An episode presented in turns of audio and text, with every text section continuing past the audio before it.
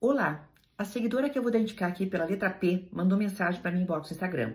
E ela diz: Casei com 19 anos, após 10 anos de casada, descobri que fui traída e me separei.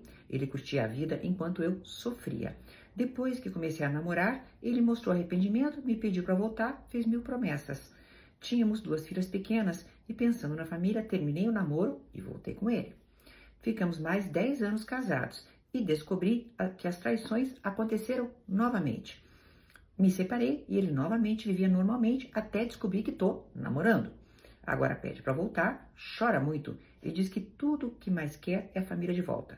Esse sentimento dele é posse. É possível que ele consiga ser fiel? Eu não acredito na fidelidade dele, nem acho que devo voltar a acreditar. Tô certa. Bem, querida, o fato de você me escrever já me deixa com uma pulga atrás da orelha, já me acende um alarme porque parece que você tem uma certa suscetibilidade, uma tendência a cair na conversa dele, certo? Eu não gostaria de analisar e bater assim um martelo na possibilidade de sabermos as razões pelas quais ele quer voltar. Por exemplo, pode ser um narcisista que queira ver o seu suprimento sempre estar ali ao redor, o tal do orbiting, que a gente chama é a pessoa estar orbitando. Então, quando você está com alguém, ele sente que o suprimento está muito longe, ele quer de volta.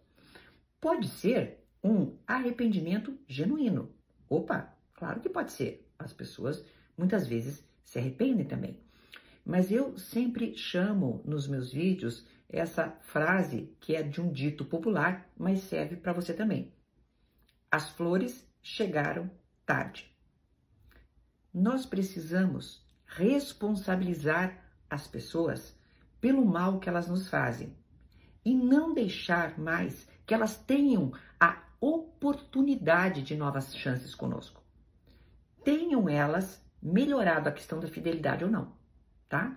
O que eu percebo é muita ida e vinda, ida e vinda de muitos casais, quando as voltas não deveriam acontecer nunca, porque a pessoa que fez uma, fez uma coisa errada, ela volta a fazer com certa renitência, né? Ela faz de novo, de novo, de novo, de novo. É como se fosse uma assombração. Sabe como? É uma, uma, uma assombração que de vez em quando aparece. Né? Você tem aquela visão daquela assombração. Ah, é isso. É uma assombração. Então a gente tem que entender que algumas voltas não deveriam acontecer.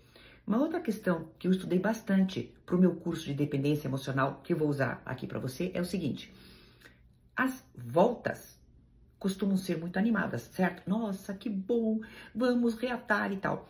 E o nível de dopamina envolvido nisso é muito grande.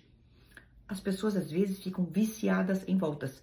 É como se voltar desse sempre, sabe, aquele uh, ingrediente a mais que faltava, tá? Então, as voltas são muito legais, mas podem ser viciantes também, tá? Então não se esqueçam. As voltas, muitas vezes, dizem respeito somente a estímulos de neurotransmissores que nos deixam apaixonados de novo, mas na realidade são chances que a gente dá novamente para pessoas que erraram muito de estarem conosco. A gente tem que punir pessoas que erram conosco. Não dá para ser diferente. Responsabilizar as pessoas pelos próprios erros. Até uma próxima!